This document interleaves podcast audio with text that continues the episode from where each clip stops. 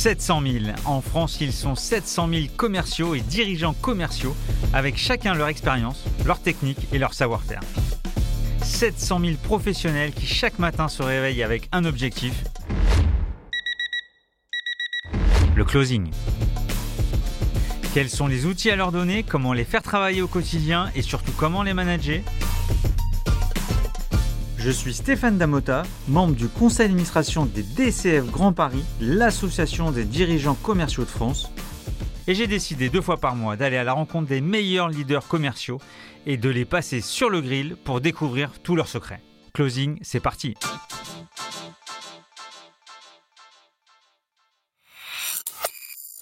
Je suis très content d'avoir comme premier sponsor dans Closing MCR Group.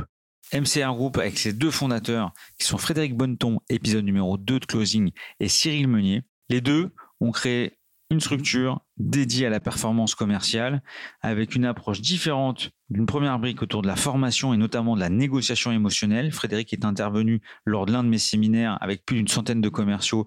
Ils étaient tous ravis.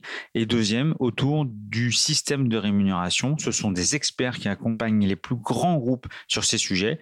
Et d'ailleurs, ils sont souvent plébiscités lors du podcast Closing. Donc, un premier partenaire de qualité, je recommande un numéro un peu spécial avec un invité un peu spécial, vous allez voir. J'ai la chance de, de recevoir Philippe Gabillet, professeur ESCP, auteur, conférencier sur les thématiques que j'adore, optimise, chance, audace, confiance, changement de vie. Salut Philippe. Salut Stéphane. Bon, j'ai commencé à te présenter, mais je vais te laisser te présenter euh, aux auditeurs. Oh, ben écoute, l'essentiel a été dit. Hein. Donc euh, voilà, Philippe Gabillet, je, suis prof maintenant depuis, euh, depuis pas mal d'années quand même, après avoir été euh, consultant, après avoir travaillé aussi en entreprise, puisque j'ai travaillé dans le monde de l'assurance et de la banque pendant quelques années, pas, très longtemps, dans les années 90, j'étais à la CNP. voilà, et donc j'ai rejoint le, le monde académique à la fin des années 90. Et voilà, j'y ai fait la fin de ma carrière tranquillement, tout en développant à côté plein d'autres choses, en écrivant des bouquins, en faisant des conférences voilà, en, continuant à transmettre sous des formes euh, différentes. Voilà. Alors, euh, je sais que tu es, membre DCF euh, d'honneur. Ça, c'est la classe quand même. Oui, oui ça, ça a été la classe. C'était grâce à un, ancien président du mouvement DCF à l'époque euh, qui était Gérard Rodu, et qui avait décidé ça. Alors, bon, effectivement, j'avais été très, très impliqué dans le mouvement, mais il y a plein de gens qui ont été aussi impliqués, voire davantage impliqués que moi. Mais bon, il m'a fait ce, voilà, ce cadeau d'être DCF d'honneur, ce qui est quand même euh, très sympa parce qu'on est, on est très peu nombreux. Et donc, ce qui fait que je suis toujours resté, bien que j'ai quitté, en fait, le monde de la fonction commerciale professionnellement, je suis passé vraiment dans la sphère des ressources humaines euh, au début des années 2000. Mais moi, je suis resté toujours très, très fidèle au, DCF. Et bon, dès qu'ils ont besoin de moi, je, voilà, euh, je, réponds présent dans la mesure de mes moyens et du temps. Donc nous, on s'est rencontrés euh, justement à la fois au DCF et à la fois le SCP, mais on va revenir dessus euh, cet épisode, il va être teinté, tu l'as évoqué, pas forcément sur de la technique autour du, business, mais plutôt sur ton éclairage entre guillemets psychologique. Je ne sais pas si le terme est. Oui, on peut dire ça. Voilà. Et on va commencer. Moi, j'ai une première question parce que on a un sujet qui, préoccupe les, dirigeants commerciaux euh, euh, de France. Il y, a, quatre, quatre piliers de ces préoccupations. Le premier, c'est le recrutement. Cette galère aujourd'hui de réussir à recruter, à bien recruter. Le deuxième, c'est de garder justement euh, ces, mêmes talents dans l'entreprise. Et puis on arrive sur le fameux donner du sens aux équipes pour arriver au quatrième qui est tout ce qui est euh, transformation des modèles, télétravail, euh, travail à distance. Donc on voit toutes ces difficultés. Toi qui es un spécialiste de la mise en énergie des individus et des groupes, c'est quoi ton feedback? Ce qui me semble évident, c'est que on est confronté aussi à travers toutes ces problématiques-là, pour le coup, à des problèmes de vente, mais à des problèmes de vente interne. Euh, bon, recruter, réussir à recruter c'est une thématique, moi j'ai toujours entendu ça. Déjà il y a 30 ans, on expliquait, il nous manque tant de vendeurs, on n'arrive pas à faire venir les gens là, au métier. Il faut dire que bon, à l'époque, il n'y avait pas l'ensemble des formations qui se sont développées depuis et qui maintenant font qu'il y a une vraie offre. Aujourd'hui, que l'on soit bac, euh, bac plus 1, 2, 3, 4 ou plus, par ingénieur, voir tout ça, il existe des solutions pour pouvoir développer une activité commerciale, être un créateur de valeur client, etc. Maintenant, c'est sûr. Après, il y a le problème de l'attractivité. L'attractivité, euh, C'est pas lié d'ailleurs uniquement à la vente. Hein. On se rend bien compte, il y, a un, y a un problème global d'attractivité, surtout pour les jeunes aujourd'hui, et qui se disent bon, je cherche à faire un job intéressant, si possible payé correctement, mais ce qui est clair, c'est que la notion de rétention, elle, elle est remise en question pour l'instant. Alors certains peuvent essayer d'aller contre, hein, mais euh, aujourd'hui, les attitudes et comportements des, jeunes au travail font que, euh, voilà, ils, sont là, ils vont faire le boulot, mais il n'y a plus la notion d'engagement, euh, elle, elle, a bougé. Elle a bougé parce que, bah, d'abord, c'est souvent des générations. Quand tu dis des jeunes, tu peux nous spécifier les tranches d'âge Oui, 30 ans, moins de 30 ans les moins de 30 ans en général, quoi, moins de 35 si tu veux. Ça reste des générations qui ont vu leurs parents quand même, pour un grand nombre d'entre eux, se tuer au boulot. Euh, heureusement que ce n'est pas toujours au sens propre, heureusement, et pas être obligatoirement euh, récompensés par les structures. C'est-à-dire que là, on, est face à une génération de gens, si tu veux, qui, de parce qu'ils ont vécu autour d'eux, le coût du travail comme lieu d'épanouissement, on ne la leur fera pas. On la leur fera pas parce que le coût du travail comme lieu d'épanouissement, ça reste, qu'on le veuille ou non, quelque chose qui est d'abord génial mais exceptionnel. Globalement, le monde du travail, en général, n'est pas un monde naturellement bienveillant, à l'écoute des besoins du salarié, etc. Il y a des discours. Il y a des discours par les consultants, par les gourous, par euh, tout ce que tu veux. Il y a une idéologie, tu vois, du management comme base de l'accomplissement. Mais factuellement, euh, le monde du travail, c'est un monde où on doit délivrer du résultat, tu dois euh, cracher du code si tu es informaticien, euh, traiter des dossiers si tu travailles dans un centre administratif, faire du chiffre d'affaires, voire de la marge si tu es un commercial, soigner un certain nombre de, patients dans une journée si tu es infirmier ou infirmière, et ainsi de suite. Donc y a un baby-foot, des suites à capuche et des, des, des, bières à la fin de la journée Ça, je dirais, c'est de la... C'est pas, pas sérieux. Et quand par hasard ça existe, parce qu'il y en a qui peuvent tenter ce coup-là, toute la presse se précipite dessus euh, pour expliquer que voilà, c'est des gens qui enfin euh, fonctionnent différemment. Par ailleurs, on peut euh, offrir plein plein de, compensations comme ça, tu vois, en termes de, de mieux-être, mais ça peut pas compenser un manque de sens ou autre chose. Les gens ont du mal à comprendre, mais pourtant c'est pas compliqué. Franchement, la motivation c'est pas compliqué. Hein. Qu'est-ce qui fait qu'un individu va être ne serait-ce déjà que motivable. On va déjà se poser la question. Rendre quelqu'un motivable. La plupart du temps, pour être motivable, on te donne une tâche à faire, tu as un job. Bon. Ben, tu as deux, trois critères, ils sont même pas négociables. C'est-à-dire que s'il y en a un qui manque, tout de toute façon s'effondrera et tira au travail en traînant les pieds. On t'a donné un, boulot à faire. Mais la première question toute bête, c'est est-ce que la personne concernée pense qu'elle est capable de le faire? Est-ce que je, je sais faire Si je veux, je peux. Je peux y arriver. Premier truc. Il y en a qui ont des doutes déjà par rapport à ça, hein. mais ils peuvent le faire. Deux, à quoi ça sert et à qui ça sert? À qui c'est utile? C'est-à-dire que euh, c'est utile quoi? C'est utile en interne, c'est utile à quelqu'un qui est à l'extérieur, un client, un patient, euh, bon? Et parce que si c'est utile à personne, c'est embêtant, quoi. Hein. Et troisième question, quelle est la raison d'être de ce truc-là? C'est-à-dire, ça renvoie à quoi? Je suis en train, dans le fond, de me bagarrer et de prendre du temps de vie c'est du temps de vie pour faire quoi? Voilà. Euh, Donc tu parles pas de rémunération à ce niveau-là. Mais parce que de, toute façon, la motivation, euh, si tu veux, elle n'a jamais été déclenchée par la rémunération. La rémunération, euh, elle est de toute façon perçue, même intuitivement par la personne, comme étant, elle ne sera jamais considérée comme étant excessive, c'est rare. Mais au moins, quand tu penses que tu es payé le juste prix, ça te rend juste motivable pour autre chose. Mais tu as beau être payé le juste prix, si le boulot, tu vois pas à quoi il sert, tu vas le faire, mais à un moment donné, ça va s'arrêter. C'est ce qu'on appelle l'histoire des bullshit jobs. Tous ces jeunes aujourd'hui qui sont bac plus je sais pas combien, qui rentrent dans des boîtes de conseil où on leur fait cracher du PowerPoint, de l'Excel, etc. Et ils font en fait des missions où à un moment ou à un autre, ils se posent la question qui tue, c'est-à-dire si demain je suis plus là, demain je le fais plus et je suis pas remplacé, ça porte tort à qui? Eh ben, si tu n'es pas capable de répondre à cette question, tu fais un boulot qui ne sert à rien. Mais et, euh, simplement, voilà, les, les, systèmes organisationnels se sont constitués de cette façon-là. Il y a effectivement aujourd'hui des boulots qui ne servent pas à grand-chose. Mais cette jeune génération est dans une logique d'apprentissage permanent. Ça, c'est très frappant, même par rapport aux générations d'avant. C'est de se dire, euh, bah, les DRH aujourd'hui, par exemple, sont, moi j'en ai discuté encore, il y a encore il y a 15 jours, dans un colloque, plusieurs DRH qui disaient, on a toujours eu des gens, des jeunes, ils rentrent, ils restent deux ans, ils s'en vont. Bon, mais les raisons pour lesquelles ils s'en allaient, on les connaît. Je suis pas assez payé, euh, j'ai trouvé mieux ailleurs, je m'entends pas avec mon manager, le boulot m'intéresse plus autant qu'avant, j'ai fait le tour du poste. Enfin, on, connaît bien le, truc. Mais là, on est confronté à des gens qui vous disent Mais j'ai rien contre vous. Hein. Non, franchement, non, vraiment, c'est, tout, est, tout va bien, c'est super, mais je suis navré. Hein. Là, depuis maintenant quelques semaines, des fois c'est quelques semaines, quelques mois, j'apprends plus rien. Alors euh, voilà, c'est merci pour tout, hein, mais on va s'arrêter là. Terminé. Terminé.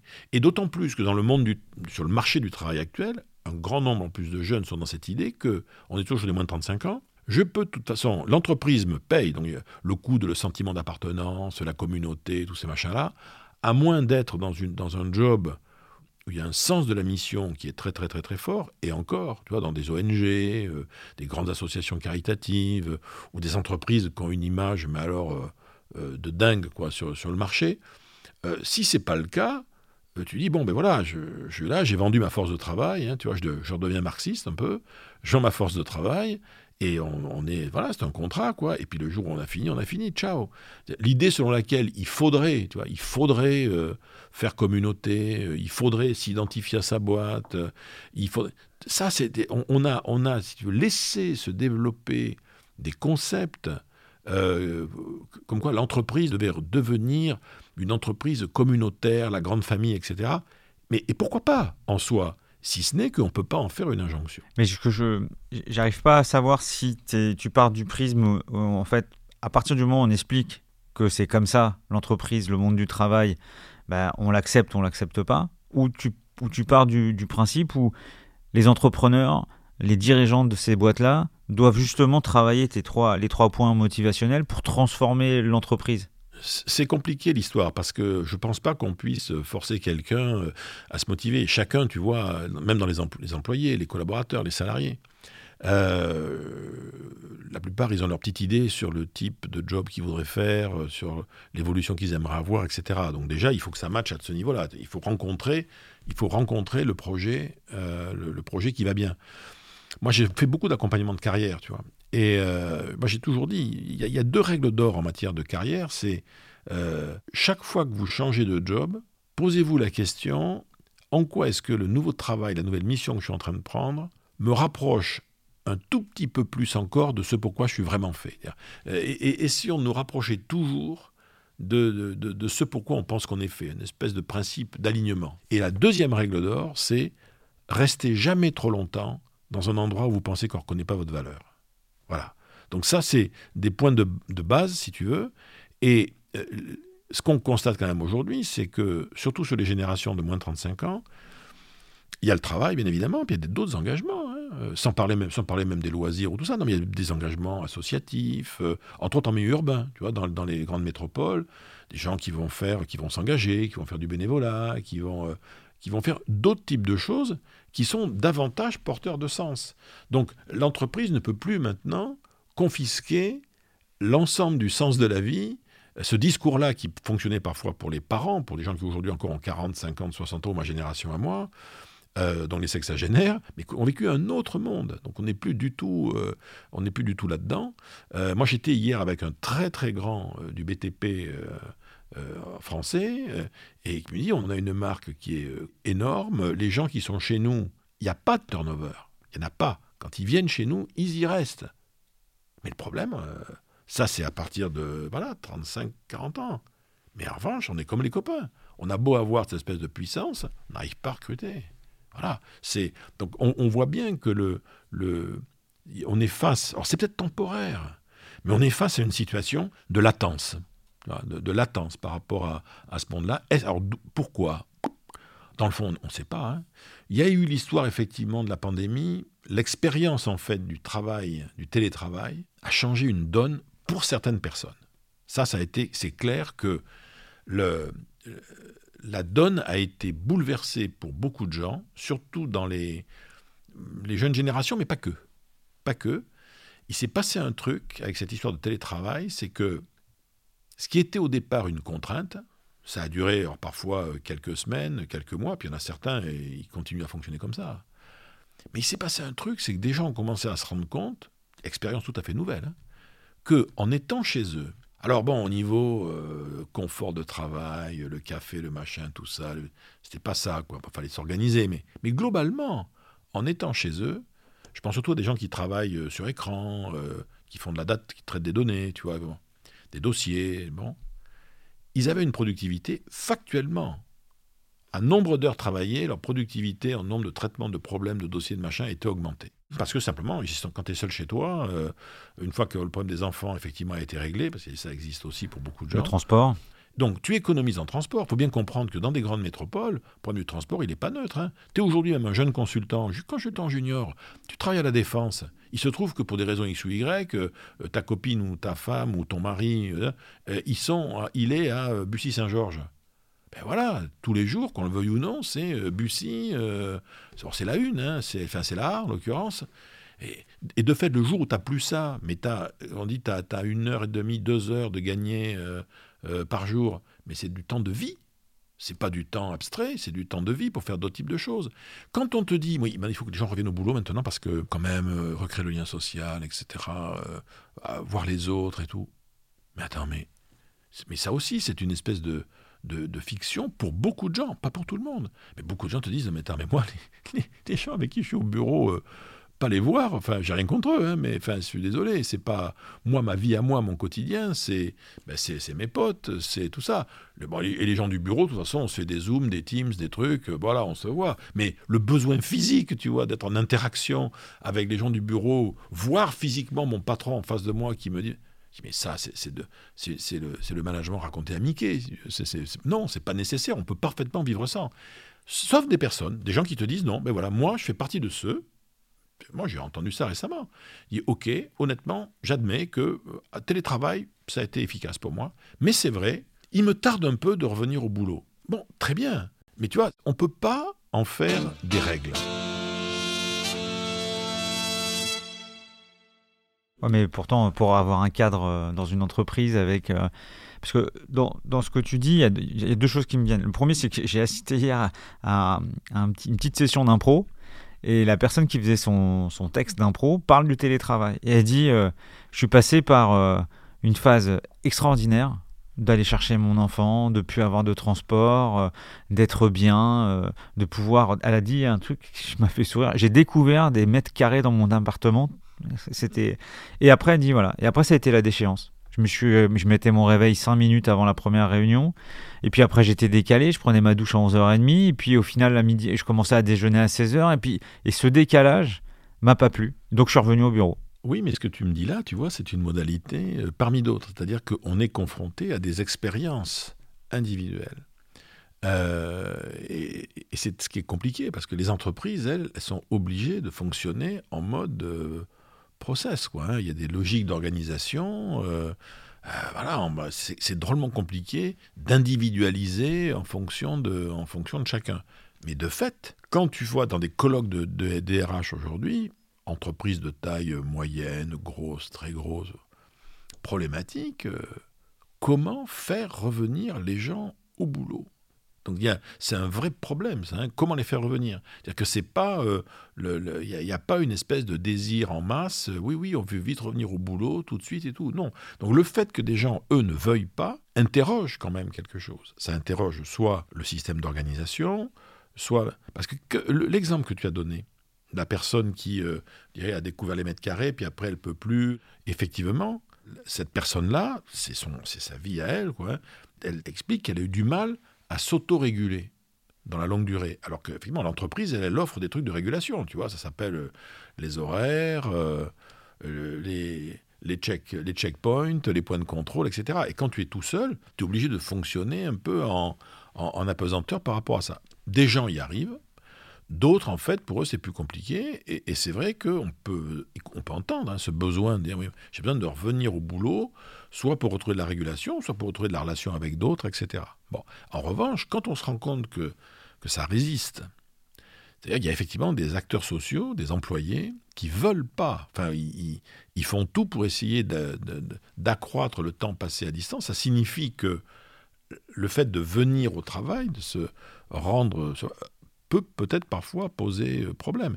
Et là, on parle en plus de, gens très particuliers. Tu as tout un tas de métiers pour lesquels le problème s'est jamais posé. Parce qu'il. Voilà, un commercial, il est dehors, il est dehors. Euh, le coût du télétravail, oui. Or, simplement, la nécessité pour un commercial euh, de, revenir au, bureau, moi, ça m'a toujours fait rigoler. tous les directeurs commerciaux me disant un commercial n'a pas à être au bureau, il faut qu'il soit chez les clients.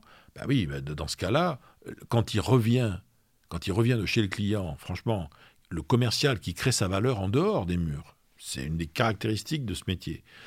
C'est un, un, ou une créatrice de valeur hors les murs franchement, qui reviennent pour faire ses reporting au bureau ou depuis chez lui, au bout d'un moment, on dit, mais attendez, quelle est... Euh, quelle est, quelle est l'utilité? Alors là-dessus, j'ajoute quand même une notion, c'est aussi euh, l'âge. Tu parlais de génération. Ah oui. Euh, à 23, 24 ans, être full télétravail, ne pas apprendre, apprendre de, ses pairs, l'esprit de team building, et le problème, c'est qu'aujourd'hui, quand on fait un cadre dans une entreprise, on n'a pas le droit de dire bah, si tu as moins de 28 ou de 26, euh, toi, tu as tant de jours de télétravail, tu as plus de 40 ans, t'en attends.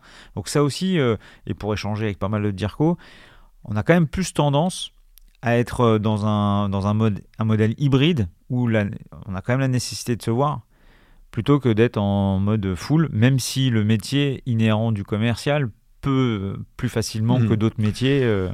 C'est possible. Or, cela dit, là, sur le coup, il y a un point sur lequel je trouve qu'il y a, peut-être débat quand même. La, vieille histoire du euh, apprendre des plus anciens, si tu veux, c'est un truc qui a un peu explosé en vol il y a quelques années, ça, parce que c'est la première fois qu'on est dans des générations où le jeune qui débarque sur les, compétences fondamentales, il en sait trois fois plus que le vieux qui est là depuis 20 euh, ans. Hein. Alors le, le, coût de la transmission par le senior, euh, c'est un, un, un, gros bobard, et de plus en plus, hein, et à cause, de, à cause des technos. Aujourd'hui, quand tu fais du commercial, si, si tu maîtrises pas, euh, je sais pas, tu vois, Twitter, les stories Insta, TikTok, machin, je suis désolé. Si, tu parles un mec de mon âge, moi j'ai du pot, j'ai des enfants qui ont 20 ans. Donc si tu veux, je suis tenu au courant, vraiment sur Insta, TikTok et tout ça. Genre, moi, je suis dessus, j'ai des trucs sur TikTok, tout ça. Mais quand j'en parle même à mes potes comme mon âge, ils disent Mais qu'est-ce que c'est que ces trucs-là? Mais ça sert pas à faire du business, ça, c'est du, du, euh, du loisir. Ben non, tu te rends compte qu'il y en a pour qui ça, ça sert effectivement à faire du business. Et quand je vois aujourd'hui que sur certaines générations, dans le monde du travail, je vais pour envoyer un mail et on me dit, mais est-ce que vous pouvez me faire un texto comme quoi vous m'envoyez un mail que j'aille le voir? Parce que sans ça, j'aurais pas le réflexe. On communique plus entre d'un point de vue générationnel. Tu as des gens qui aujourd'hui ont tous euh, entre 25 et 30 et quelques, as tout un tas, ils communiquent entre eux via d'autres médias que le mail, par exemple. Donc, le mail, ça va être, faut que j'ai une fois par jour, je vérifie les mails que j'ai reçus, généralement en fin de journée, je vais y répondre. Mais si on veut une réponse rapide, c'est texto, WhatsApp ou autre. Donc tout ça, si tu veux, ça, ça, change aussi euh, euh, beaucoup. Et, et c'est vrai qu'il y a une vraie interrogation, mais moi, je n'ai pas la réponse, bien sûr.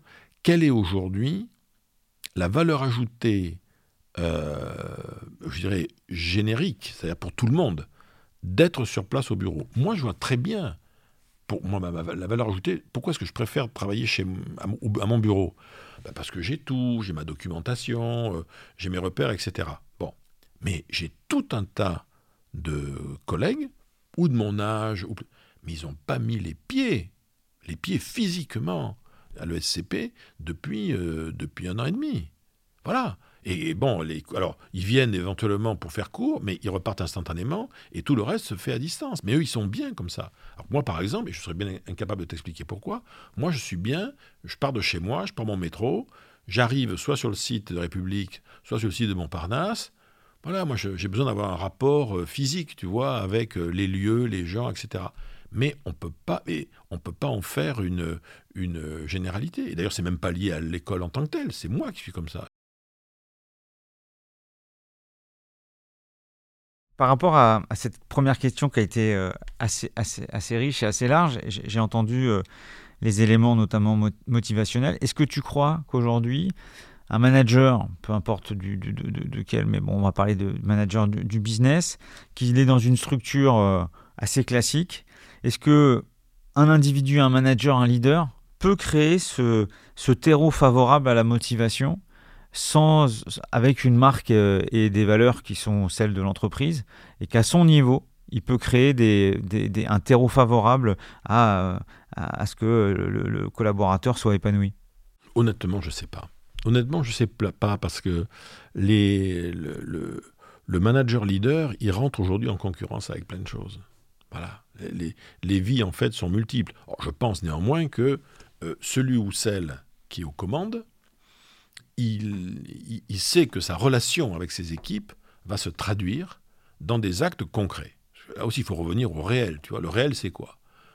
C'est quoi les moments clés dans lesquels il peut se passer quelque chose? Je vais faire mon rôle de leader. C'est les réunions, qu'elles soient physiques ou à distance, les entretiens en tête à tête, qu'ils soient physiques ou à distance, les conf calls, les échanges de mails, euh, etc. Donc, mais c'est de la réalité, tu vois. C'est dans des dans des interactions. C'est pas un truc qui est dans, dans l'absolu. C'est dans à l'occasion des interactions. C'est à l'occasion des interactions que moi, en tant que manager leader, bah, je vais euh, créer avec les gens une relation, par exemple, de confiance ou pas, d'attractivité. Euh, tu sais, il y, y, a cette, cette, cette question toute bête je dis toujours que la question que devrait se poser un, manager tous les matins, lui ou elle, elle est très simple. Hein. C'est, comment travailler avec moi. C'est ça la question clé. Voilà. Celui ou celle qui travaille avec moi, qu'est-ce qu'il voit Qu'est-ce qu'il voit pas Qu'est-ce qu'il entend Qu'est-ce qu'il n'entendra jamais À quel type de comportement il est confronté Quels sont les comportements qu'il verra jamais Quelle est l'expérience que vivent les gens qui interagissent avec moi dans un rapport qui est un rapport, euh, on va dire, de supervision, euh, sinon euh, d'autorité. Est-ce que c'est une expérience, on va dire, stimulante, voire agréable, voire un peu voilà, punchy de travailler avec moi, ou non? Et d'ailleurs, souvent, c'est très difficile de répondre à cette question. C'est d'ailleurs la raison pour laquelle. dans 180. voilà, on a inventé le 360. Le 360, pardon. 360 dans les pratiques RH. Parce qu'à un moment donné, on est bien obligé de dire voilà, écoutez, monsieur, madame, voilà, voilà, sur ces X critères, on a demandé à des gens qui sont euh, vos collaborateurs, si on les a, vos anciens collaborateurs, votre patron, etc. Voilà, voilà ce que eux renvoient sur vous. Qu'est-ce qu'on va faire avec ça? Mais il est sûr que on peut pas aujourd'hui rentrer, tu vois, dans un processus de développement managérial et de développement du leadership si on passe pas par un truc de feedback. Alors, c'est euh, c'est vrai que de ce point de vue-là, euh, c'est la limite du système. Tu as tout un tas de gens aujourd'hui, qui sont des hommes et des femmes très compétents dans les boîtes, mais dans le fond, euh, qui tu leur dis, mais qu'est-ce que les gens pensent de votre façon de manager? Et on te répond des, banalités, juste parce que le, process n'a pas été fait. Puis il ne faut pas croire que tout individu a l'intelligence pour avoir l'introspection, comprendre exactement comment il est perçu par les autres, etc. Or, c'est tu, tout, tout, ce qui est... Euh, tant qu'un truc n'est pas mesurable, on ne peut pas le faire progresser. C'est bête et méchant, hein mais, bon.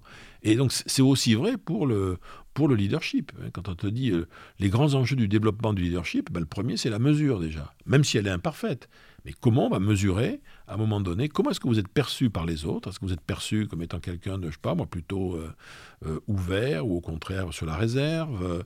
Vous êtes considéré comme étant quelqu'un de plutôt compétent ou, ou plutôt enthousiaste, mais moins compétent toujours? Tant qu'on ne sait pas comment les autres, en fait, nous perçoivent, enfin, on ne le sait pas, tant qu'on n'a pas la preuve, parce qu'on croit le savoir, mais tant qu'on n'a pas la preuve tangible de comment on est perçu, c'est compliqué. Ben, en, vente, c'est pareil.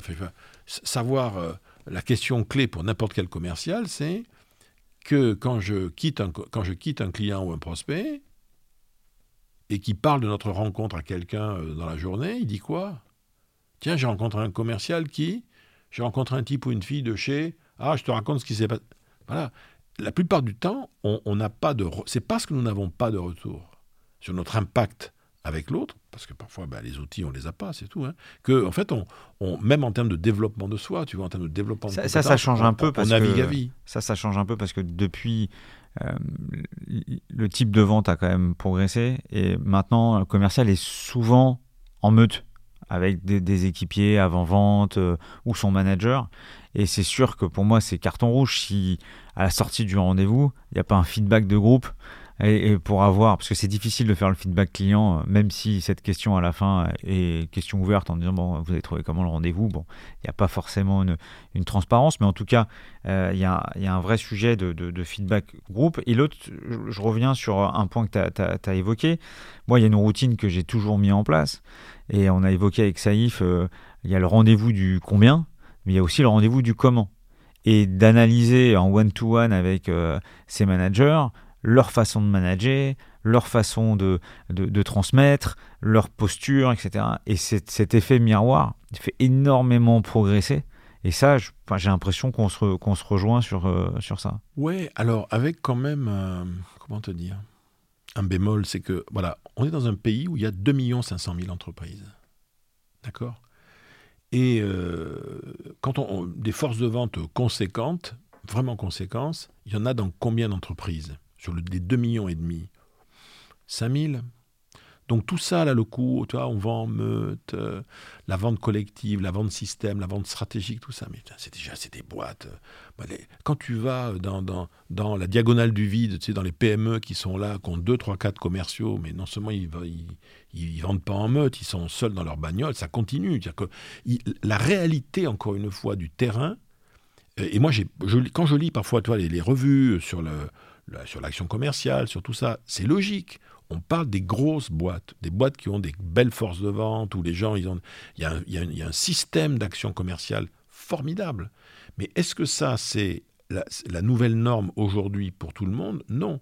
Et un jeune aujourd'hui qui, euh, si veut, qui, a fait une formation commerciale et qui va chercher du boulot, s'il n'est pas dans une grande métropole, il va se retrouver dans des situations commerciales où les, les, modes anciens de fonctionnement qui étaient un peu marqués, tu vois, par euh, la solitude, euh, la peur du non, des, grosses... Voilà, parce que le, juste de feedback, euh, c'est le feedback, c'est... C'est un luxe déjà de force de vente moderne, tu vois, hyper structuré. Or, c'est ça, c'est si on, parle de ces forces de vente-là, bien évidemment, je suis assez d'accord avec toi. Mais ce qui fait aussi la réalité d'un métier, c'est c'est les, les, situations parfois un peu plus, euh, un peu plus bricolées, quoi, avec euh, moins de moyens, moins de feedback.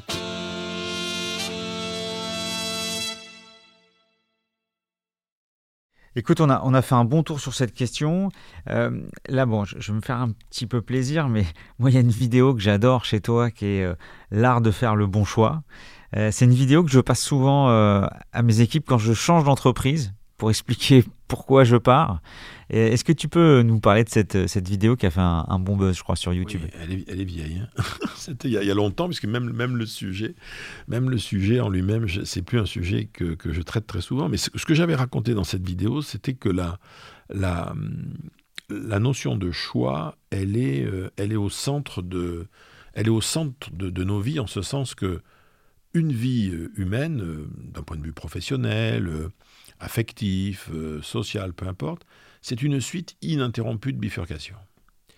Euh, donc on, a on passe nos vies à être à la croisée des chemins sur des tas de trucs, euh, parfois suite à des éléments volontaires de notre part, c'est-à-dire qu'on a fait un choix, pour le coup on a décidé, tiens je vais changer de boîte, je, vais me former à tel truc, je vais adresser la parole à telle personne, je vais décrocher mon téléphone ou l'allumer et puis appeler.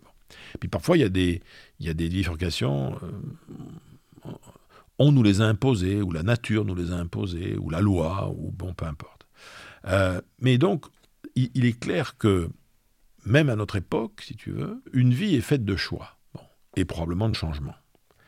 Le problème, c'est que, bien évidemment, on ne peut pas tout choisir, qu'on le veuille ou non. Et truc, on peut pas, c'est pas à nous, on ne peut pas tout choisir et on ne peut pas tout changer. Mais c'est avec le peu de choses qu'on va choisir de changer qu'on finira par faire la différence. Donc, on se dit toujours, alors, la, peur ultime, si tu veux, même dans sa propre vie, c'est de se dire bon, je m'apprête à prendre une décision, là, est-ce que c'est la bonne? Bon. Parce que tu connais la vieille histoire, euh, choisir, c'est renoncer. Ce qui est une. une, une non, c'est. D'un point de vue même. Euh, j'allais dire, en, termes de langage, ça se discute beaucoup. Non, choisir, c'est pas renoncer. Pas du tout, au contraire. Choisir, c'est préférer. Et ça, c'est un point qui est absolument essentiel. Hein. C'est comme euh, quand on des mecs qui te disent, euh, il y a des gens qui vieillissent, et puis il y a des gens qui sont jeunes depuis plus longtemps que les autres. Pas, on n'est pas sur les mêmes, on n'est pas sur les mêmes logiques. En revanche, on a tous cette peur de dire, mais Est-ce que la décision que je vais prendre, là, le choix que je vais faire, est-ce qu'il est bon? Ah, alors comment on fait? Ben, En gros, il y a deux approches, deux grosses approches. Il y a l'approche, je dirais, où je vais m'efforcer, et peut-être que d'ailleurs la bonne solution, c'est un peu des deux. Mais clairement, il y a une, logique rationnelle, tu vois, qui est de dire quand on s'apprête à faire un choix dans la vie, il faut pas faire n'importe quoi, il faut quand même mûrir le truc. Bon, donc mûrir le truc, ça veut dire euh, peser le pour et le contre, euh, demander conseil. Euh, si je suis dans une entreprise, puis j'ai quelques moyens, tu vois, de, calcul, faire des, projections, nourrir en fait ma réflexion en amont de ma décision. Ce que fait en général les gens. Ce qu'on fait, on va essayer de, planifier tout ça, et essayer de, voir est-ce que j'y vais ou j'y vais pas. Donc, on va mettre un peu de valeur euh, avant.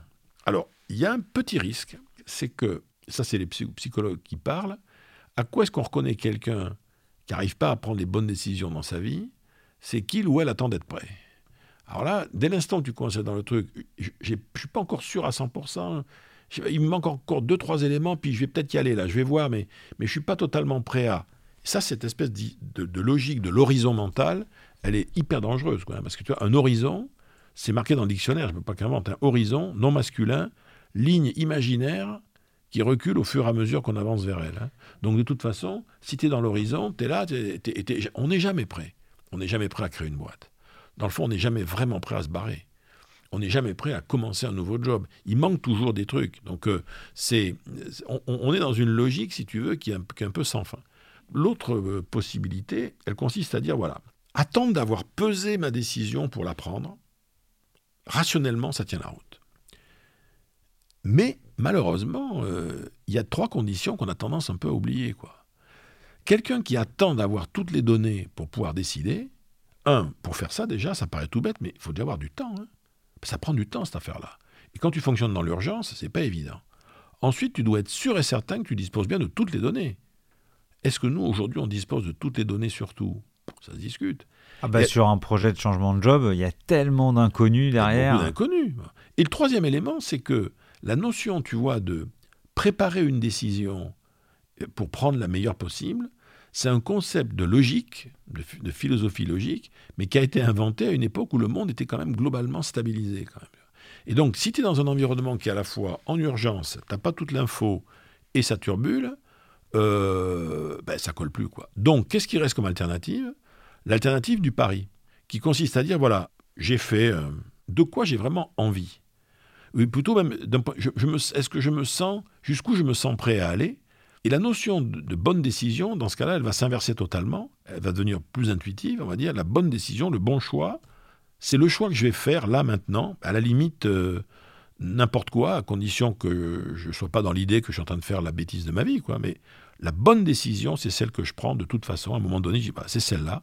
Et une fois que je l'ai prise, une fois que je l'ai prise, déjà, à l'instant où je la prends, je la regrette déjà ou pas? Alors, si je la regrette déjà, il faut peut-être que je remette sur le truc. Mais je la prends et tout compte fait, j'ai bien fait, je me sens soulagé d'avoir pris cette décision-là. Même si autour de moi, les gens te disent, mais ça va pas, euh, t'es pas fou, t'es trop vieux, t'es trop jeune, euh, t'es une fille, t'es un garçon, t'as trop de diplômes, t'as pas assez de diplômes. Bon, on n'a jamais fait ça chez nous.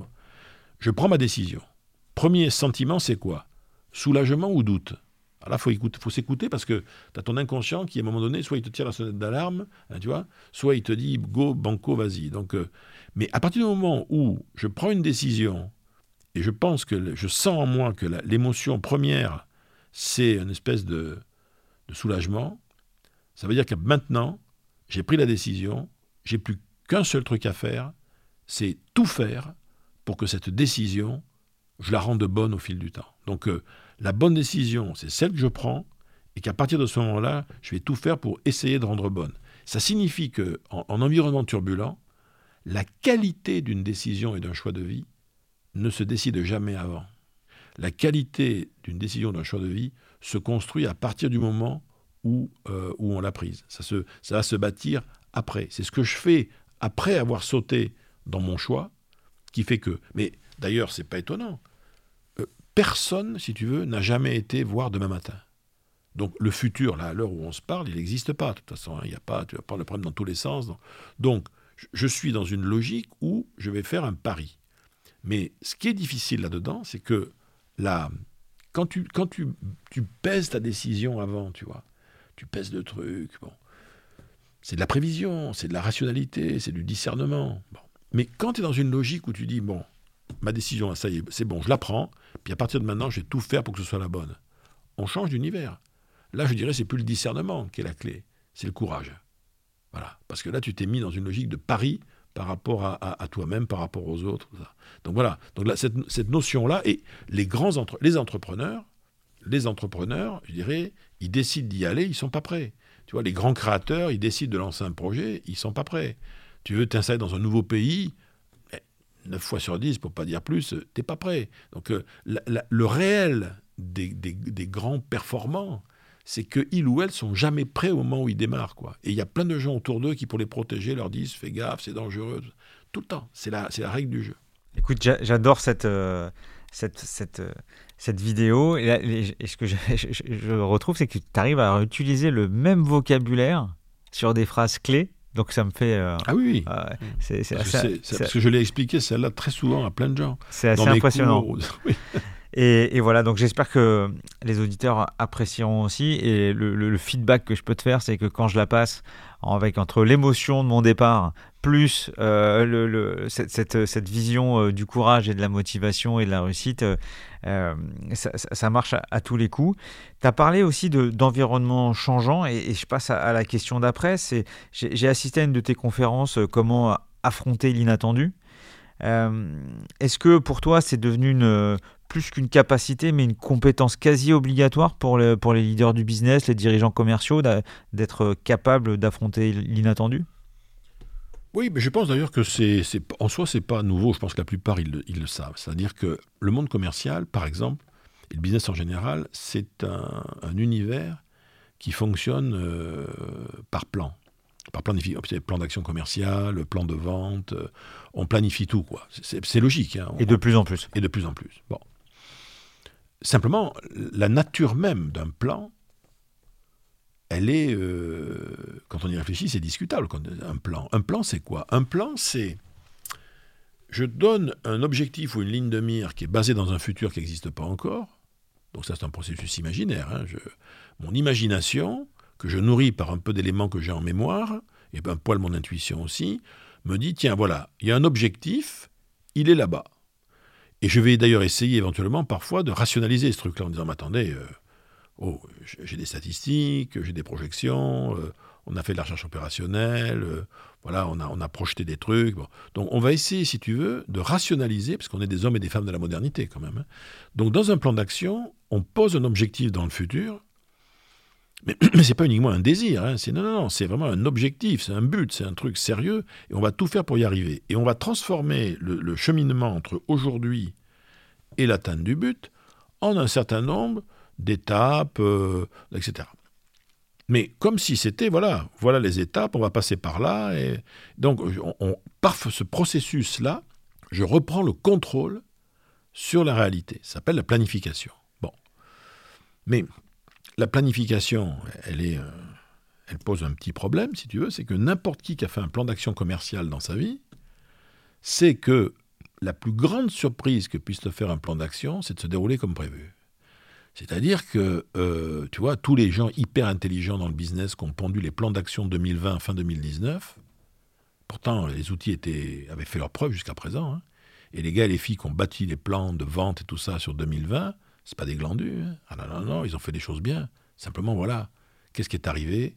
L'aléa, l'accident bête, la fausse note, la mouche dans le beurre, tu vois, le truc que personne n'avait vu venir et qui s'est appelé en l'occurrence la pandémie, puis qui après s'est appelé la récession économique et qui maintenant, je dirais, pour, dans certains secteurs, depuis quatre mois, s'appelle l'Ukraine. Rien que des trucs que personne a vu venir. Tu aurais dit même, et je te dis ça en plus dans des entreprises. tu, ne dis pas que c'est quand même nécessaire d'avoir cette planification.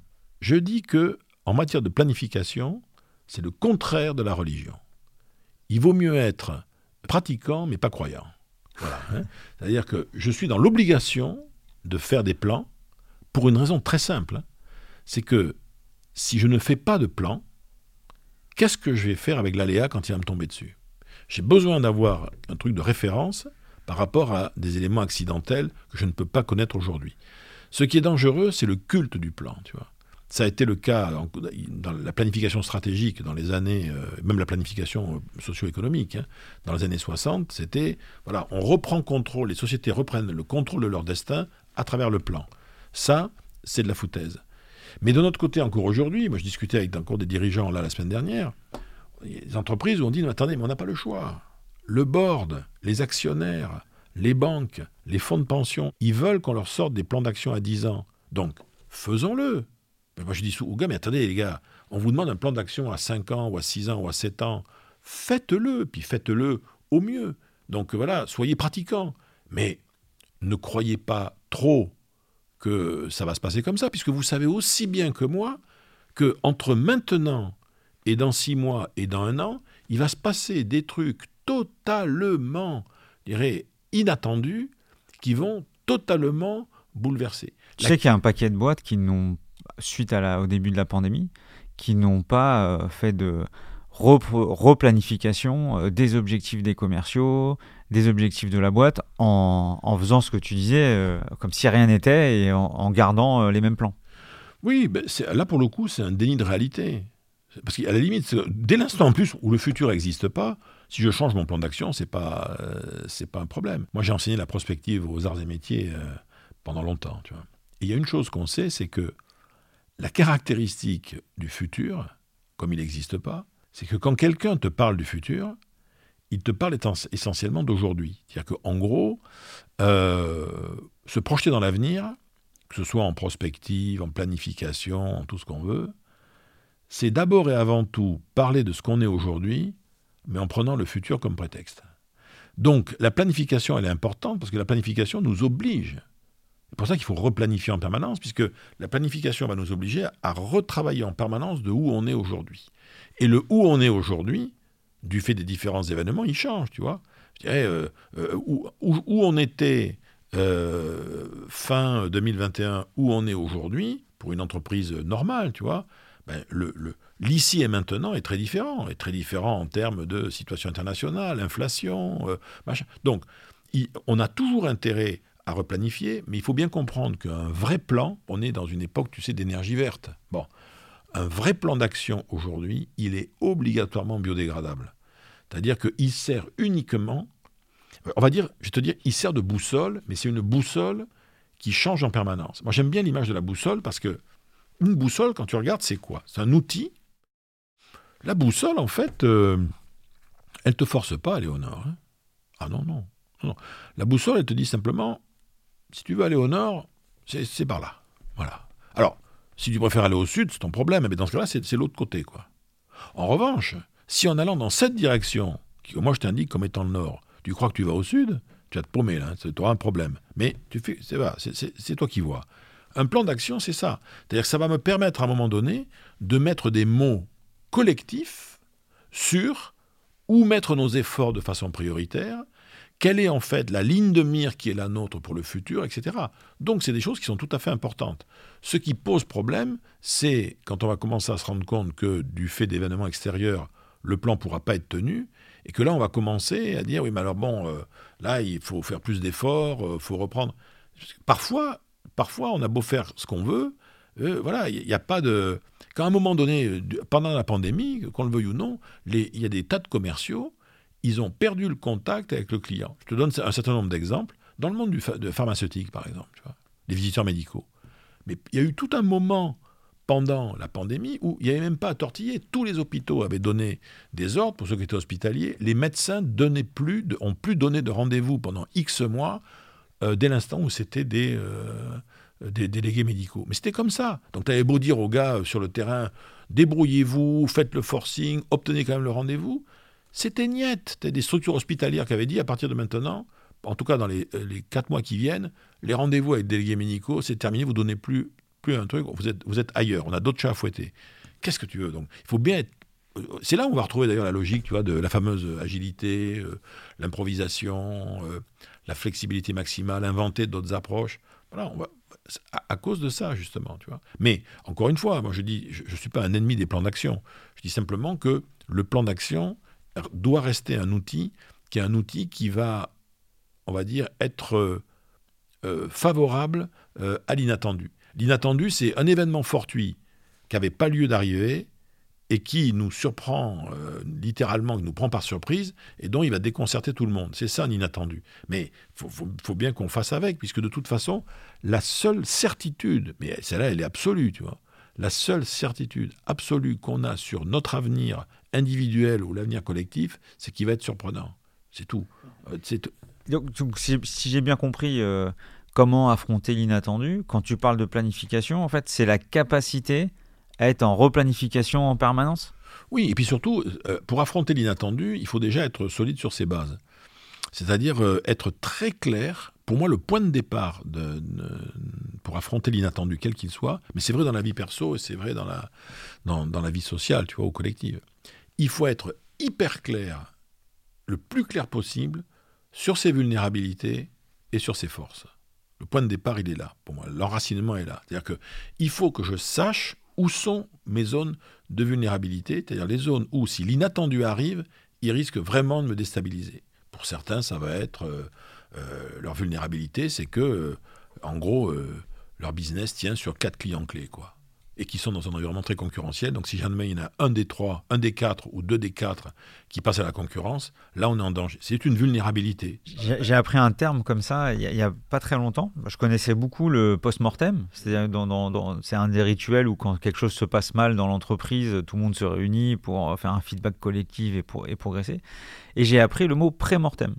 Et le mot pré-mortem, donc dans, dans, dans l'exemple, c'était de dire voilà, je vais faire les, les worst cases, les, les cas où euh, si jamais ça ne marche pas, qu'est-ce qui va se passer mmh. C'est un peu dans. C'est exactement ça. C'est en, prospective, si tu veux, on appelle ça la créativité critique. C'est-à-dire, euh, on, on, on, identifie collectivement, par exemple, au niveau d'une équipe de direction ou d'une équipe commerciale, on identifie des options que, allez, collectivement, nous tous, il y a consensus on considère que c'est pas possible. Tu vois, du genre, on a quatre gros clients. Alors on sait qu'il y en a deux ou trois qui sont, euh, il y, a un risque. En revanche, on sait que Mash Pro bureautique, et on se connaît depuis tellement longtemps. Alors on est tous d'accord, hein, lui c'est verrouillé. Donc perdre, ce, perdre Pro bureautique, c'est impossible. Bon, et une fois qu'on a trouvé un impossible, on dit bon maintenant on prend cet impossible là, on le pose et on dit voilà. Si jamais ça arrive.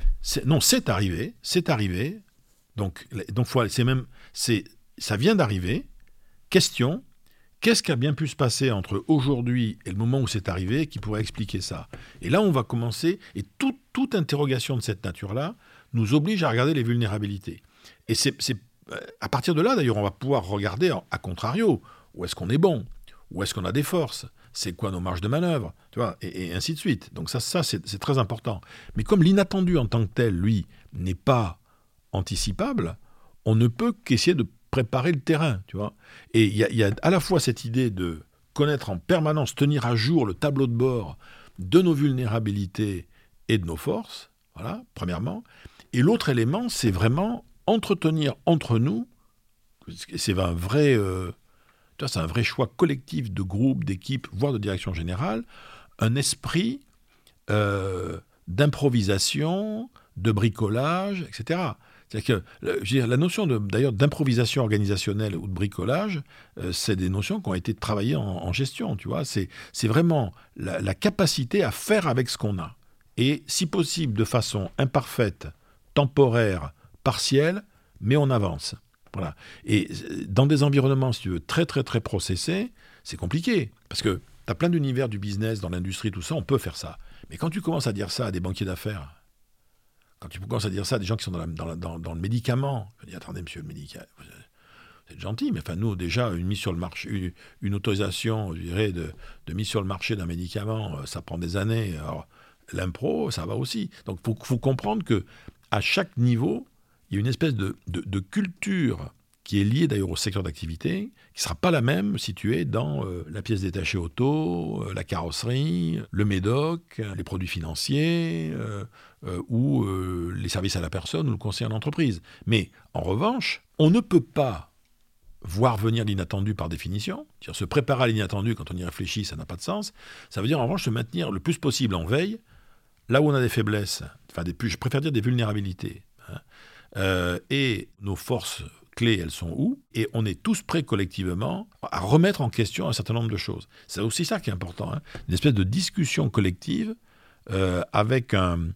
J'ai souvent donné cet exemple-là, et moi je suis d'une génération, tu vois, où euh, les dirigeants euh, éclairés, ils donnaient à leurs collaborateurs, surtout face à l'innovation, face au risque, etc., ils donnaient à leurs collaborateurs le droit à l'erreur. On se dit, mais oui, le droit à l'erreur, c'est, en soi, c'est, déjà pas mal. quoi. Bon. C'est, revenu beaucoup à la mode, ça.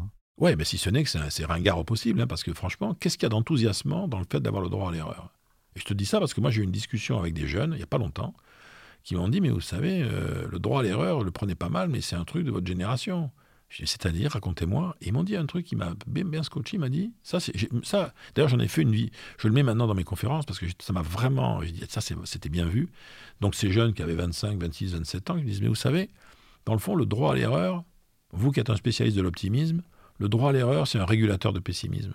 C'est-à-dire que ça permet de ne pas être trop pessimiste. On se dit, tiens, si je me plante, euh, j'aurai une deuxième chance, peut-être. Je ne serai, pas, je serai pas exécuté en place publique par le DG. Enfin, voilà. J'ai le droit à l'erreur dit mais le droit à l'erreur, l'image, je l'ai trouvé très forte, mais c'est une médaille, vous voyez. Sur la médaille, c'est la même médaille, mais vous, vous, regardez, à l'âge que vous avez avec euh, votre général, vous regardez la médaille et vous me voyez marqué droit à l'erreur. T'as le droit, le droit à l'erreur, c'est mieux que rien. Mais moi, vous voyez, je suis de l'autre côté, c'est la même médaille, mais je la vois de l'autre côté. Et de l'autre côté, il n'y a pas marqué t'as le droit à l'erreur. De l'autre côté, si vous la tournez, pourtant c'est la même, il y a marqué t'as le devoir d'essayer. Il dit, mais moi, c'est à, ça que je carbure. Et ça, j'ai trouvé ça très intéressant sur les millénials qui te disent, mais le droit à l'erreur, oui, ok. Mais moi, je préfère que vous me donniez le devoir d'essayer, formellement, parce que si vous me donnez le devoir d'essayer, le droit à l'erreur, il est donné avec. C'est un cadeau, c'est bonus. Hein. c'est, euh, ça, va, ça va avec. Et je pense que voilà, il y a aussi cette notion, face à l'inattendu, euh, c'est, euh, c'est cette histoire du devoir d'essayer. Et surtout, il y a un problème de dédramatisation au niveau des directions générales. Ça, ça c'est parfois un peu étonnant, si tu veux. Tu te dis, ah, l'imprévu, euh, on l'a pas vu venir. Ouais, alors ça laisse sous-entendre qu'on aurait pu. Ah, mais si c'est ça, euh, on est en train de partir de trucs. Ça veut dire que si on est chopé par l'imprévu ou l'inattendu, ça voudrait dire que c'est la faute à quelqu'un, qu'il y a quelqu'un qui a fait une erreur de vigilance, d'anticipation, etc. Mais juste non. La caractéristique de l'inattendu, c'est que c'est la faute à personne, quoi. Simplement, c'est lié à nos, nos limites euh, voilà, intellectuelles, de, traitement de l'information. On ne peut pas tout prévoir et les trucs les plus importants qui nous arrivent sont quasiment ceux que personne n'avait vu venir, que ce soit en positif, c'est un coup de chance, ou euh, en négatif, ça s'appellera euh, un aléa.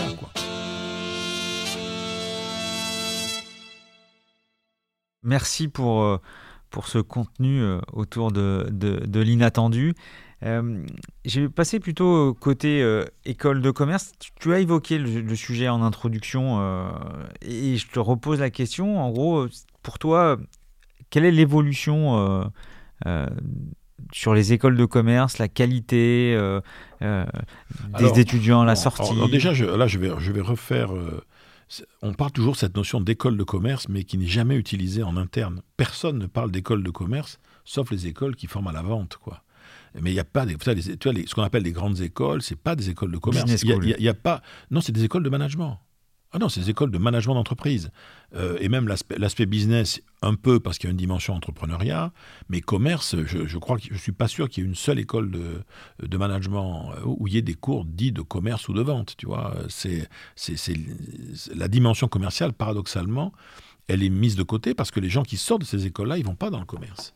Non, la plupart, ils vont euh, dans le conseil, dans, dans les produits financiers, dans le marketing, bien évidemment beaucoup maintenant dans le développement durable, mais l'aspect commerce, et je, rappelle toujours historiquement, en France on parle d'école de commerce parce que la majorité jusqu'à ces dix dernières années dépendait des chambres de commerce. Basta, ça n'a rien à voir avec le commerce.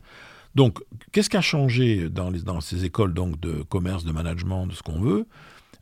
Bon, y a, ce qui a changé depuis quelques années, c'est entre le moment où je suis arrivé, moi tu vois, je, suis arrivé en 95, donc ça commence à faire un petit bail quand même, clairement l'internationalisation l'internationalisation, ça a été, et dans la majorité des écoles, la dimension internationale est beaucoup plus importante, ne serait-ce qu'au niveau des étudiants. Hein. moi, moi, je suis arrivé à l'ESCP, il y a que des Français, mais vraiment que des Français. Aujourd'hui, les Français, c'est 30% des étudiants. Hein. Voilà. Donc, euh, voilà, ça, c'est vraiment complètement diversifié à ce niveau-là. Ce qui a beaucoup bougé aussi, c'est certaines aspirations des étudiants.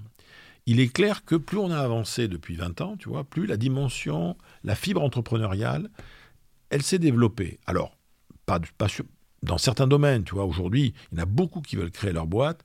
La plupart, c'est dans la tech. Bon, donc, euh, en revanche, euh, la fibre industrielle, euh, reprendre une boîte industrielle, alors ça, on, même pas en rêve.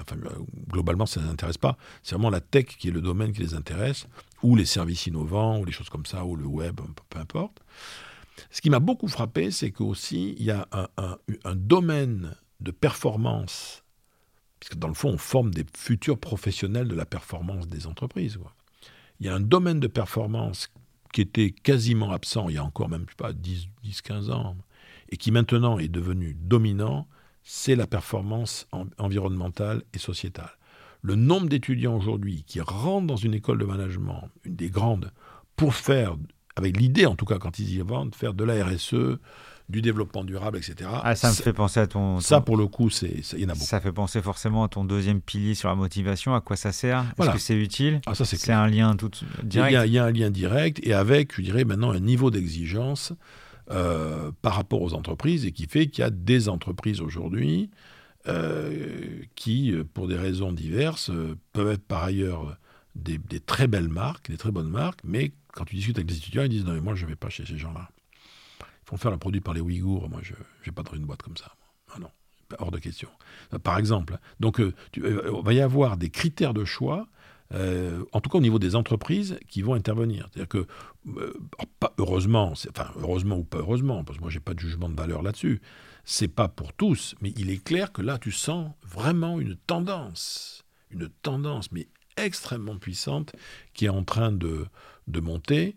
C'est euh, je vais pas travailler pour n'importe qui. voilà.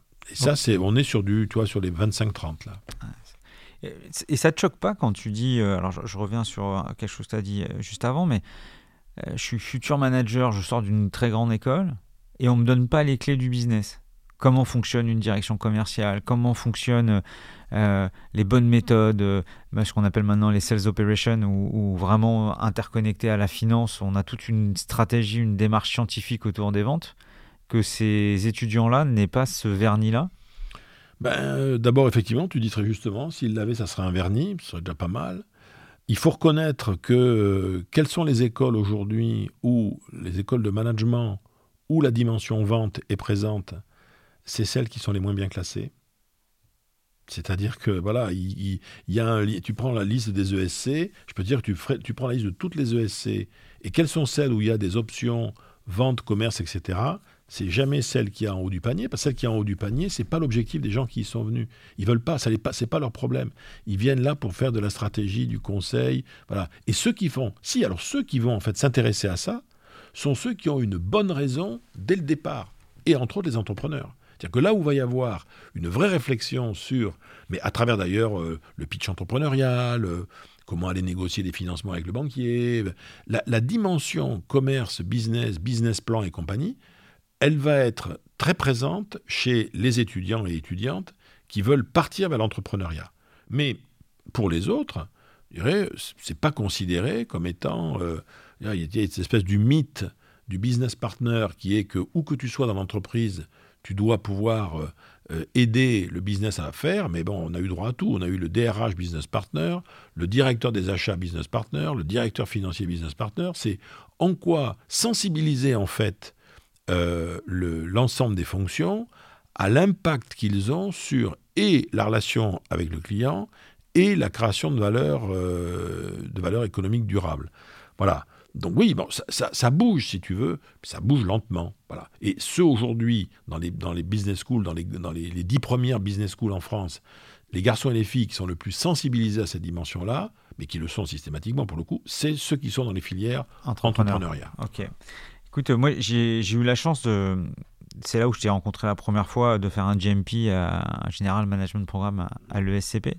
Et j'avais, on avait eu un intervenant vraiment bon, euh, justement sur euh, la négociation. Dans les cadres de négo extrêmement durs, de voyage et autres. Et bon, pour, euh, pour des profils adultes, on va dire, on voit qu'il y a maintenant des, modules qui arrivent, et je pense notamment au module de, Jean Muller. Je ne sais pas si c'est un master ou c'est une certification. C'est un certificat. C'était à l'époque, on appelait ça un stage. C'était des, diplômes, donc euh, des diplômes maison.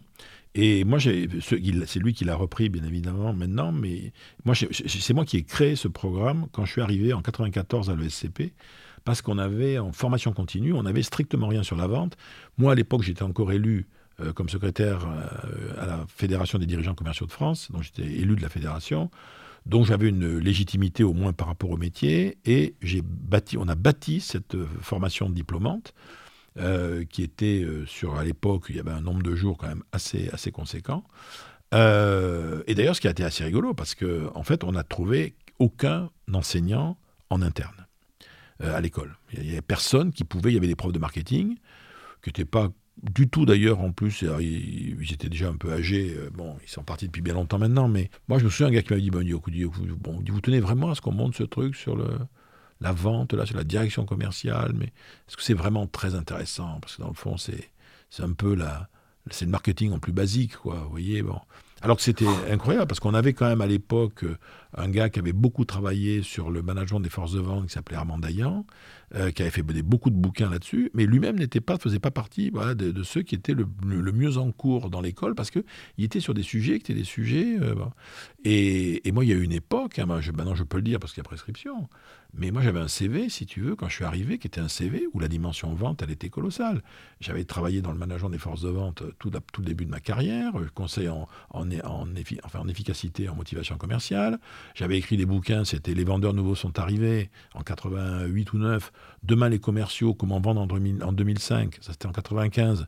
Et là, on me dit, mais attendez, si vous voulez faire carrière ici, dans votre CV, on, va un peu, on va gommer tout cet aspect-là, vente, hein, parce que ça va vous porter tort, ici. C'est horrible. Et le jour où j'ai passé ma thèse de doctorat, et donc je suis devenu, voilà, j'étais devenu le mec fréquentable. Et là, il y a des gens, ils sont partis maintenant, mais qui m'ont dit bon, Philippe, c'est bon, là, c'est bon, vous pouvez remettre votre CV comme il était avant. Maintenant, il n'y a plus aucun risque.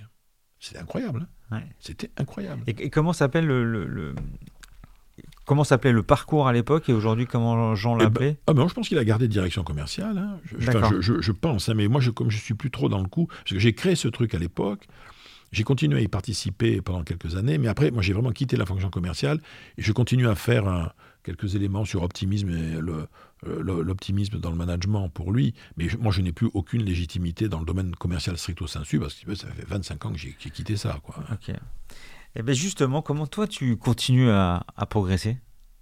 À titre perso? Bah, si tu veux progresser, il euh, faut voir qu'est-ce qu'on entend aussi par progresser? Parce que bon, tu veux, moi, dans six mois, je change de vie. Hein, je suis à la retraite. Hein. Donc moi, le jour, le jour où je suis à la retraite, moi, le monde de l'entreprise, c'est terminé. Hein. donc c'est fini. Je passe à autre chose. Moi, je fais tu vas ah, continuer à conférencier Oui, mais, mais conférencier, c'est un métier de showbiz. C'est un métier de spectacle, si tu veux. Donc, euh, j'ai un métier de spectacle et euh, je dirais, je pourrais travailler au cachet, je serais intermittent du spectacle. Mais moi, je fais des scènes, quoi. Donc, je fais des salles. Je fais 80-90 salles par an. Euh, plus ou moins grande, etc. Donc voilà, c'est autre chose. Il y a des sujets qui m'intéressent toujours. Moi, tout ce qui est autour du développement personnel, ça m'a toujours vraiment passionné. Les thématiques qu'on me demande, euh, c'est tout ce qui tourne autour de la psychologie positive dans l'action. Donc, euh, tu vois, l'optimisme, audace, inattendu, mais pas uniquement dans le monde de l'entreprise. Moi, j'interviens aussi pour des administrations, les hôpitaux, des ONG, des grandes associations. Voilà, donc ça, je vais, continuer. Je continue, moi, à beaucoup lire, euh, à voir un peu ce, qui se fait euh, euh, un peu aussi ailleurs, hein, c'est essentiellement en Angleterre et aux États-Unis, parce qu'ils ont toujours un peu un poil, d'avance par rapport à nous. Et, et je continuerai peut-être à donner quelques cours. Mais là, maintenant, voilà, moi, je, vais vraiment refermer une partie. Le monde de l'entreprise, de l'économie, tout ça, c'est terminé. Je repars sur mes anciennes amours, qui étaient le théâtre, la littérature et voilà, je, suis plus intéressé aujourd'hui, moi, par le monde de l'édition, par le monde du spectacle vivant, euh, et puis par la littérature, que voilà, je reprends mes premières amours de, jeunesse.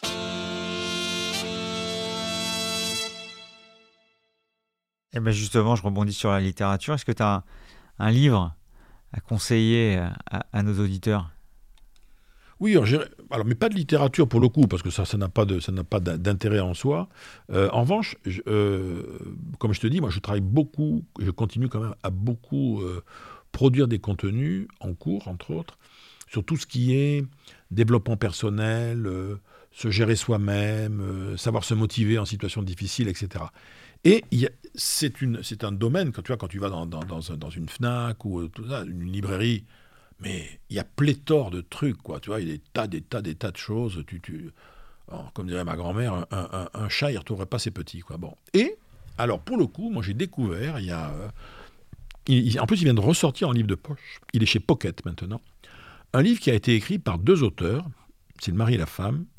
Il s'appelle Alan et Barbara Pease, P-E-A-S-E. E. Donc, Alan and Barbara Pease. Et le bouquin s'appelle La Réponse. Alors la réponse, c'est un gros pavé, c'est un pavé. Enfin, maintenant il est en livre de poche, il fait moins pavé, mais enfin c'est quand même un pavé. C'est un pavé à 7 euros, hein. donc franchement l'investissement vaut le coup. Et ça s'appelle La réponse, et c'est sous-titré La vie est un jeu, en voici les règles. Et ce qui est très intéressant dans ce bouquin, c'est que c'est vraiment, à ma connaissance aujourd'hui, la meilleure synthèse qui existe sur toutes les problématiques concrètes terrain de développement personnel, se motiver, euh, euh, utiliser les techniques mentales pour se maintenir en forme, se donner des objectifs, les stratégies pour se, motiver face à des objectifs ambitieux, tu vois, des choses comme ça. Et c'est alors c'est le, livre est assez complet et euh, vraiment, je trouve que ce livre-là est un livre d'aide à l'action, de meilleure compréhension de comment notre cerveau fonctionne et comment notre cerveau peut nous aider aussi à, rester motivé. Et puis derrière, bien sûr, on parlera aussi de la motivation des autres. Mais, mais celui-là, vraiment. C'est des euh, Anglais? Oui, ouais, je crois que ce sont des Anglais, Alan et Barbara Pease. Et euh, voilà. Et pour ceux qui le préfèrent en anglais, il n'y a pas de problème. Hein, ils tapent euh, The Answer. Et, il existe aussi, bien sûr, en anglais et pour cause. Quoi. Mais c'est un livre que j'ai trouvé vraiment pas mal. Et je le recommande beaucoup maintenant dans mes cours pour les gens qui veulent avoir une vision euh, globale. après, il y a tous les grands classiques du développement personnel, si tu veux, mais honnêtement, celui-là, moi, il m'a beaucoup plu parce qu'il était très pédagogique, très simple et traitant beaucoup, beaucoup de sujets. Écoute, euh, en tout cas, ça t'a donné envie. Et je, vais euh, aller le, l'acheter. Allez, on va finir sur, sur la dernière question qui est un peu tarte à la crème, mais j'aimerais bien avoir ton, ton, ton, ton prisme sur le sujet. Et puis, il y a, beaucoup de leaders et de managers qui nous écoutent. Pour toi, la différence entre manager et leader euh, en, 2022 bah, c'est bon. D'abord, c'est franchement, c'est la même personne. Hein, honnêtement, la distinction manager-leader, c'est un truc euh, qui a été inventé d'un point de vue académique par des chercheurs. Il y a des gens qui seraient euh, plutôt faits pour être des managers, plutôt faits pour être des leaders. On peut admettre. Bon, mais en revanche, c'est que ce sont des modalités différentes de réaction en situation. Dans n'importe quelle situation, je peux essayer de réagir en manager. Je vais raisonner euh, l'objectif, où on en est, la mise en œuvre de moyens, allouer des ressources, mesurer comment on avance. face à une situation, je raisonne en manager. Je vais essayer de la rationaliser. Alors que le leader, c'est un professionnel du désir. Donc euh, le leader, c'est quelqu'un qui, dans une situation donnée, il va d'abord se poser la question, il va un petit peu oublier l'objectif, c'est un point important, c'est que le manager, c'est quand même l'objectif. Hein. L'objectif, comment on va y arriver, où on en est, euh, on mesure et tout. Je suis là pour manager, puis faire en sorte que les gens, chacun fait son boulot.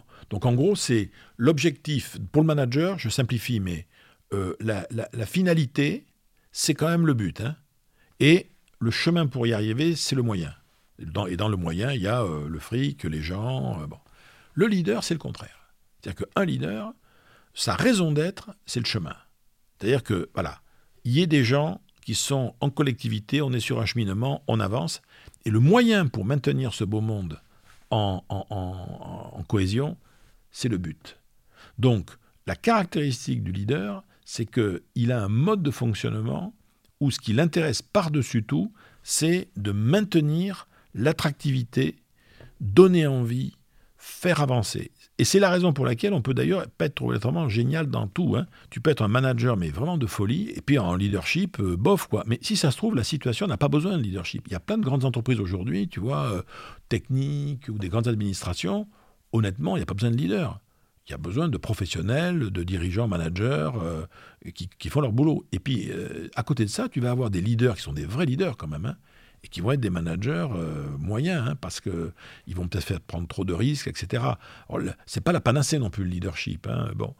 Euh, en revanche, c'est vrai que tu te dis, les, moments les plus intenses dans une carrière, c'est peut-être les moments où tu as été leader, c'est-à-dire où tu as été celui ou celle qui a donné envie, fédéré les gens, maintenu l'énergie. Et comment est-ce qu'on développe ça? Ben, moi, Pour moi, on ne développe ça, paradoxalement, que par des expériences de leadership. C'est-à-dire que quelqu'un qui me dit comment est-ce que je peux faire pour développer mon leadership, eh ben, à partir de maintenant, débrouillez-vous pour trouver des situations dans lesquelles votre leadership à vous, le vôtre, va se développer. Et donc ça, ça, implique pour ceux qui veulent développer leur leadership de s'interroger en priorité sur c'est quoi les types de situations où ma façon d'être donne envie de faire? Tu peux parfaitement, tu vois, être un leader de folie sur du projet, mais pas du tout être un grand leader sur de l'opérationnel pur et dur, tu vois, euh, euh, euh, on va faire de la prospection, machin. Non. Aussi identifier le type de situation professionnelle dans lesquelles on arrive parce que ça correspond un peu à ta personnalité. C'est pour ça que tu dis qu'en fait c'est la même personne. C'est-à-dire qu'en fonction des sujets, on peut être un super manager mmh. et en fonction de certaines thématiques, le leadership prend le pas sur le ah management. Et puis d'ailleurs, je veux dire, dans une même réunion, tu démarres une réunion, tu animes une réunion en manager. Imagine, tu as un, truc tout bête, hein, tu as un projet, le projet, il y a un souci. Donc, tu as mis toute l'équipe projet qui est là, tu as préparé les slides, etc. Les amis, on va faire un point sur notre projet qui est un peu en panne en ce moment, où on en est, qu'est-ce qu'on a réussi, qu'est-ce qui reste à faire. Dès que vous avez des questions, vous les posez. J'ai mes slides et tout, j'envoie tout ça dans PowerPoint. Là, je fais du management. Alors, j'ai une question, mais est-ce que tu ne crois pas que. Je réponds, management. Tout ça, c'est du management. Puis, à un moment donné, dans ma réunion, j'ai un des contributeurs du projet, qui est un de mes vieux contributeurs du projet, qui manifestement a la tête ailleurs. Il regarde par la fenêtre, il hausse les épaules, il lève les yeux au ciel, et je me rends compte que les autres s'en rendent compte. Et là, je suis en train de perdre la main. À ce moment-là, je vais lui dire, je lui dis, mais alors, euh, Pierre, euh, t'as pas l'air convaincu. Et à ce moment-là, le gars devant tout le monde qui me dit, bah écoute, le prends pas mal, mais euh, la, on, se la joue là, tu vois. On sait tous que le projet, il est mort. On le sait, on le sait on est là, tu nous as demandé, on le fait parce qu'on t'aime bien, mais on sait bien que c'est mort de chez mort. Et là, toi qui es en train d'animer la réunion, tu te rends compte que les, autres sont en train de se parler entre eux, dire ouais non, il n'a pas tort, non, c'est vrai que c'est planté là. Ouais, c'est vrai. Là, à cet instant précis, dirais, le manager, c'est plus l'homme de la situation ou la femme de la situation. Donc le leader, mais quand je dis qu'il va prendre le relais, tu sais, c'est comme dans le film Split, tu vois. C'est-à-dire que tu as une personnalité qui, qui et, et, ça passe par un acte. Hein. Et l'acte, ça veut dire, bon, là, ce que vient de dire Pierre, les amis, c'est hyper important. Alors, si vous n'avez pas d'inconvénient, j'appuie sur la touche qui va bien, on arrête le PowerPoint tout de suite. Et maintenant, il faut qu'on parle d'un truc. Parce que si effectivement, là, il a raison, donc moi, je veux que chacun ici prenne la parole et me dise à moi ce que lui, il pense. Parce que si effectivement Pierre a raison, ça veut dire que le projet, là, il n'a aucune chance d'aboutir. Et il faut qu'on retourne à la direction générale et qu'on y retourne tous, hein, en disant qu'on n'a aucune chance d'aboutir. Alors déjà, je peux te dire qu'à ce moment-là, déjà, Pierre, déjà, il va dire, attends, attends, j'ai pas dit qu'on n'a aucune chance d'aboutir. J'ai dit qu'il y a du risque. Très bien, ben, on va demander à chacun. Et c'est à ce moment-là où moi, je suis en train de partir sur une logique de leadership parce qu'il faut que je reprenne la main sur le désir, tu vois, des gens. Et là, euh, honnêtement, mes, mes, PowerPoint, mes Excel, euh, mon, mes reporting, ils n'ont plus aucune valeur. Là, on est, dans une espèce de logique. Et donc, c'est le même individu à un moment donné. Et une fois qu'on va avoir fini de discuter, je dis bon les gars, on reprend notre réunion, puis on se donne, allez, on se donne une heure pour euh, sortir un, plan d'action biodégradable pour relancer le projet, on est d'accord Je rallume, le leader, je le remets où il était, et le manager, il repart sur un autre terrain. Mais je suis le même, c'est la même personne à des moments différents. Pour quelqu'un qui dit qu'il n'est pas dans le monde de l'entreprise, on a l'impression que tu es dans le... Ça fait 30 ans que j'y suis quand même. Hein. 30 ans que j'observe quand même ce qui se passe. ok, écoute, euh, on, arrive, euh, on arrive à la fin. Euh, merci beaucoup, je me suis régalé. J'ai retenu pas mal de choses et je pense qu'il y a pas mal de choses à, retenir. Alors, euh, les leviers de la motivation, j'ai trouvé ça euh, hyper intéressant. Donc, euh, c'est à la fois une boîte à outils, à la fois bah, à, personnaliser autour des sujets qu'on a évoqués, du recrutement et de la rétention des, des, talents. j'ai aussi bien aimé le sujet des, quand tu as dit que hum, les jeunes arrivent avec une compétence multipliée par trois maintenant. C'est assez intéressant. Euh, le feedback permanent, comment, euh, comment, euh, c'est comment de travailler avec moi? Donc c'est comme ça que je l'ai noté. Puis aussi le, le, coup de choisir, c'est pas renoncer, mais c'est préférer. Et ça, c'est aussi un point intéressant. Sur l'aspect inattendu, c'est vrai qu'en ce moment, on est tellement sur ces thématiques-là. Euh, moi, je l'ai euh, résumé sur les quatre, hein, en capacité de planifier, replanifier, screener sa vulnérabilité en, permanence, être dans le collectif euh, et, ton sujet de. Je, me suis trompé quand tu as commencé à le dire, où je te dis, mais non, mais on a droit à l'erreur. Euh, et non, c'est le devoir d'essayer plutôt que le droit à l'erreur, parce que dans, le monde du dev euh, notamment. Et puis tu as fini super avec manager à objectif et, et, le leader, c'est le désir. Et on peut changer, de, interagir d'une casquette à l'autre. Voilà tout ce que je retiens. Donc, merci beaucoup. Merci de t'être prêté, prêté au jeu. Ça a été un grand plaisir, un grand plaisir, Stéphane, vraiment. Voilà, donc euh, j'espère que vous avez euh, apprécié. On est sorti des, sentiers battus euh, des invités habituels. Et puis Philippe, qui est interconnecté avec les DCF depuis longtemps. Qu'est-ce que tu en as pensé, Philippe? Ah, moi, je trouve ça super. D'autant plus que je ne pensais pas au départ avoir des tas de choses à raconter.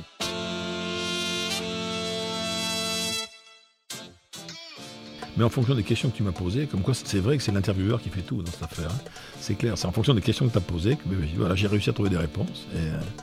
Alors après, je dis voilà, j'ai quand même réussi à faire ça euh, sans avoir prononcé une seule fois le mot closing, hein, ce qui est quand même euh, euh, par rapport au sujet du podcast, c'est un petit exploit personnel. Quand même. Bah, bravo. Mais si ça peut aider les gens à faire du closing, je serais vraiment ravi.